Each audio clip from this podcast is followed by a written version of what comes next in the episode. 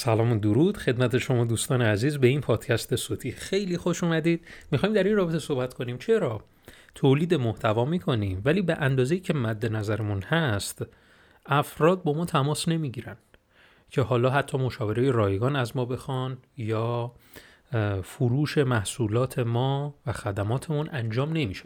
چرا همچین اتفاقی میفته چرا وقتی که ما تولید محتوای منظمی انجام میدیم همچین اتفاق میفته خب علت های مختلفی داره و من اینجا می‌خوام سه تا مشکل رو بهش اشاره کنم که این سه تا مشکل کمتر بهش پرداخته شده. همیشه وقتی که میگیم تولید محتوا ما انجام میدیم یا تبلیغات انجام میدیم وقتی که فروش نداریم همه بیشتر موارد به سمت خودمون هست که مثلا شاید محتوامون محتوای جذابی نیست شاید اون اطلاعاتی که باید ببینه اطلاعات جذابی نیست و خیلی چیزای دیگه. الان می‌خوام یه مقدار عمیقتر به این مباحث بپردازم. وقتی که میگیم محتوای خودمون محتوای خوبی نیست خب یعنی چی؟ برای همین تصمیم گرفتم سه تا مشکل خیلی مهم رو بهش بپردازم که این سه تا مشکل باعث میشه که تولید محتوای شما یا تبلیغات شما ضعیف باشه برای اینکه بخواد یک فرد رو جذب کنه. اون سه تا مشکل چیه؟ مشکل اول. اون محصولات ارزان که شما دارید و دارید در رابطه با اون تولید محتوا می‌کنید که فروخته بشه یا گران فرقی نمی‌کنه. از دید شما ارزان یا گرانه نه از دید مخاطب. وقتی که من می‌خوام از دید خودم قیمت گذاری کنم شاید از یک فنون قیمت گذاری استفاده کرده باشم شاید یه بررسی بازار انجام داده باشم بر اساس ارزشی که دارم ارائه میدم محصولاتم رو قیمت گذاری کنم. ولی وقتی که من با علم جذب مخاطب آشنا نباشم اون قیمت ها یا اون معرفی محصولات یا حتی محصولاتی که من در رسانه های اجتماعی معرفی می کنم خیلی بالا پایین میشه. یعنی می‌بینی از محصول ارزان دارم تا محصول گران.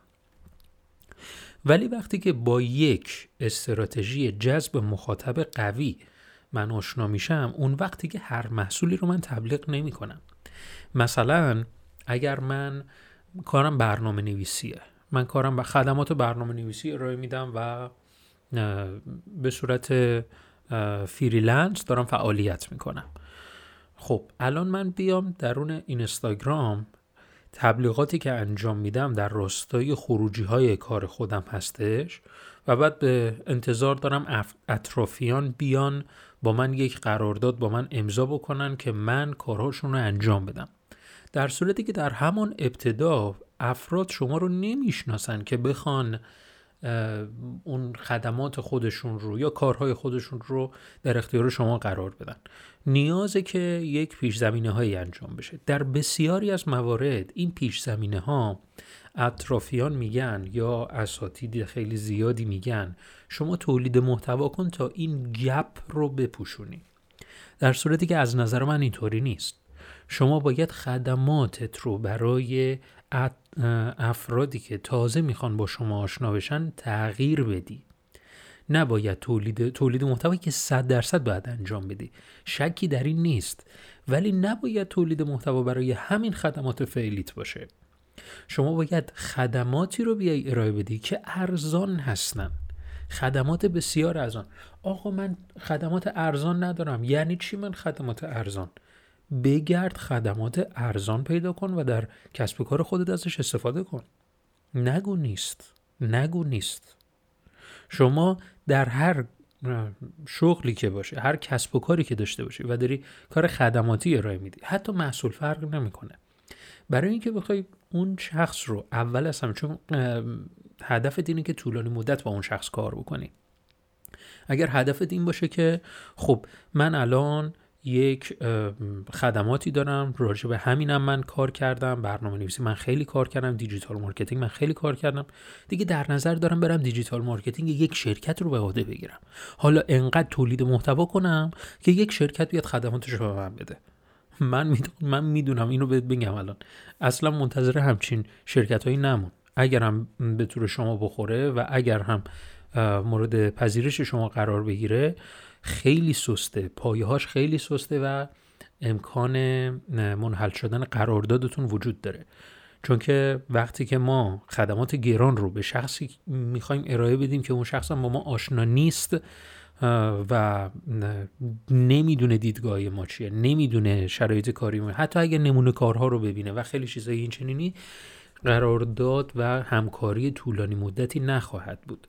پس در ابتدا نیازه که ما خدمات ارزانی ارائه بدیم محصولات ارزانی ارائه بدیم و بعدش بریم سراغ خدمات گران. بعد از اون بریم سراغ خدمات گران. دوم دومین مشکل. پس اولی مشکل چی شد؟ اولی مشکل این شد که خدمات یا محصولات ارزان از دید شما ارزانه نه از دید مخاطب. مهمه که ما خدماتمون یا خدمات و محصولاتمون در ابتدا ارزان باشه که مخاطب با اونا آشنا بشه با اون از اون محصولات استفاده بکنه. شاید این محصولات ارزان یا خدمات ارزان سودی برای ما نداشته باشه. ولی مزیت بزرگش اینه که یک خریدار به, به کسب و کار ما اضافه میشه و این ارزشمنده. دومین مشکل. محتوای تبلیغاتیتون کلیشه‌ایه. اگه تبلیغات می‌کنی اگر تولید محتوا می‌کنی و این تولید محتوات حالا با این پیشفرض که برای خدمات ارزان هستش دیگه چون که مشکل اول رو راجع به خدمات و محصولات ارزان صحبت کردیم مشکل دوم رو با این پیشفرض میریم که آره الان دیگه تولید محتوا داری انجام میدی و یا تبلیغات داری انجام میدی برای اون خدمات و محصولات ارزان.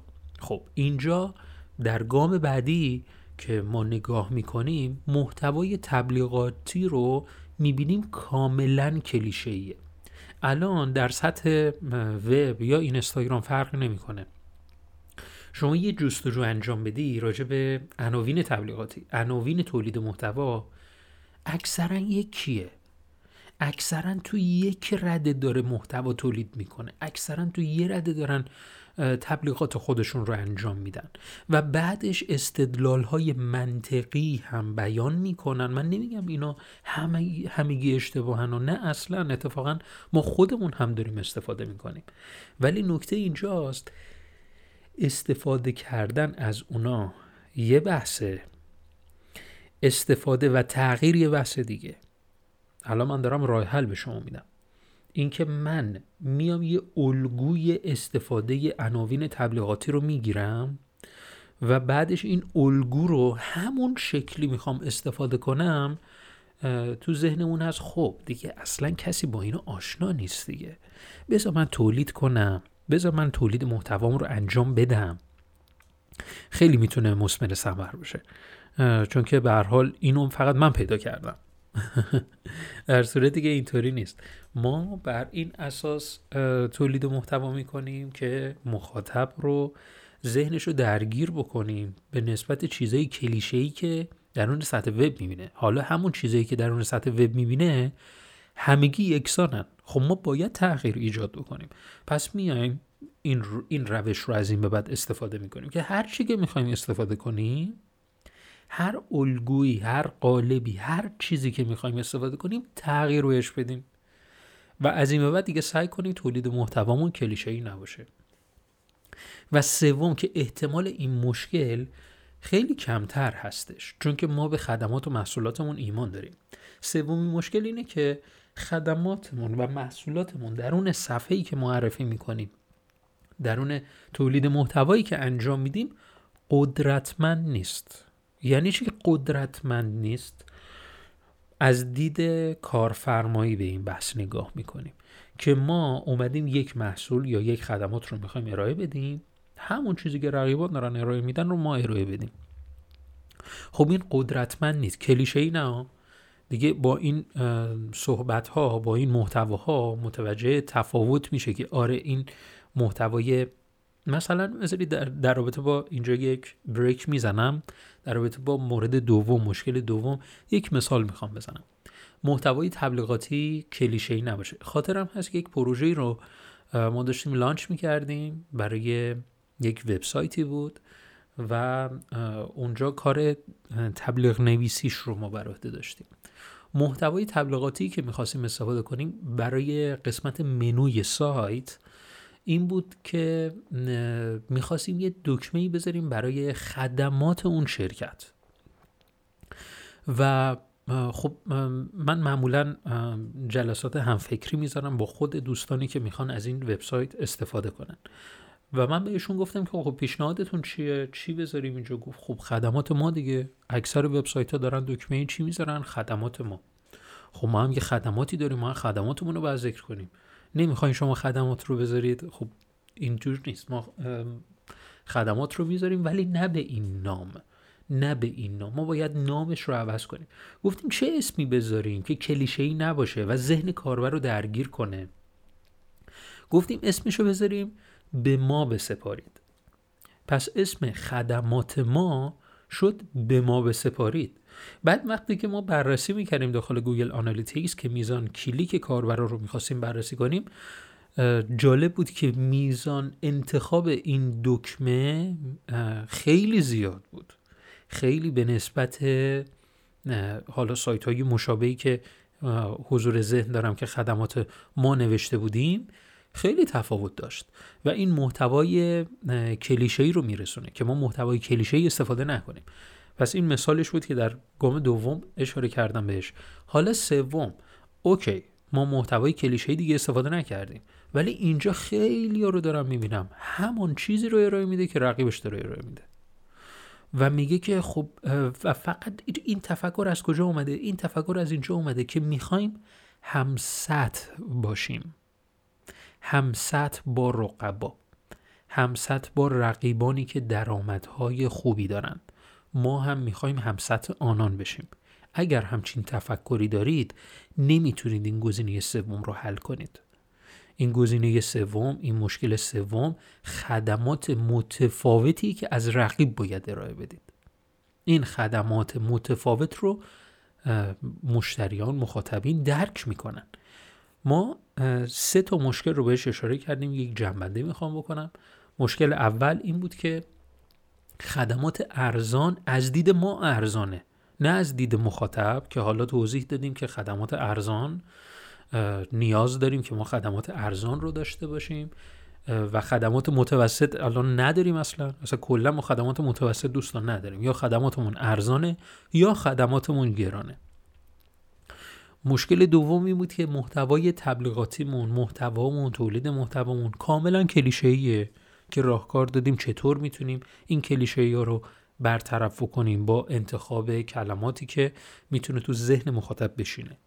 و سوم خدمات قدرتمندمون خدماتمون یا محصولاتمون رو باید قدرتمند کنیم. این سه تا مشکلی بود که من در این پادکست بهش اشاره کردم. حالا ادامه رو می‌خوام بگم. شما یک راه دارید برای برطرف کردنش. شما یک راه دارید برای برطرف کردنش دو تا راه ندارید. خب بهتره بگیم حالا دو تا راه چون که الان که دارم نگاه می‌کنم خب سه تا مشکل هست. همین الان راه حلاش هم دادم. خب راه حل اولش اینه که همه این مشکلات رو برطرف کنید. راه حل دومش چیه؟ راه حل دومش اینه که نه تنها این مشکلات رو برطرف کنید بلکه من پیشنهاد می‌کنم برای فروش محصولات و خدماتتون از تبلیغات مستقیم استفاده کنید. یعنی همین الان تماس بگیر با مخاطبت. همین الان تماس بگیر با کسی که می‌دونی می‌تونه از خدماتت استفاده کنه از محصولاتت استفاده کنه. پیشنهاد بهش بده خرید کنه. پیشنهاد بهش بده.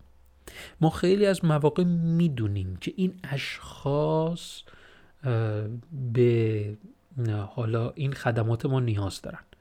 می‌دونیم که این اشخاص به این محصولات و خدمات ما نیاز دارن. خب پس بدترین کار ممکن اینه که من اینقدر تولید محتوا کنم که اونا بیان. خب این چه کاریه؟ شما نه تنها تولید محتوا می‌کنی برو مستقیما بهش بگو.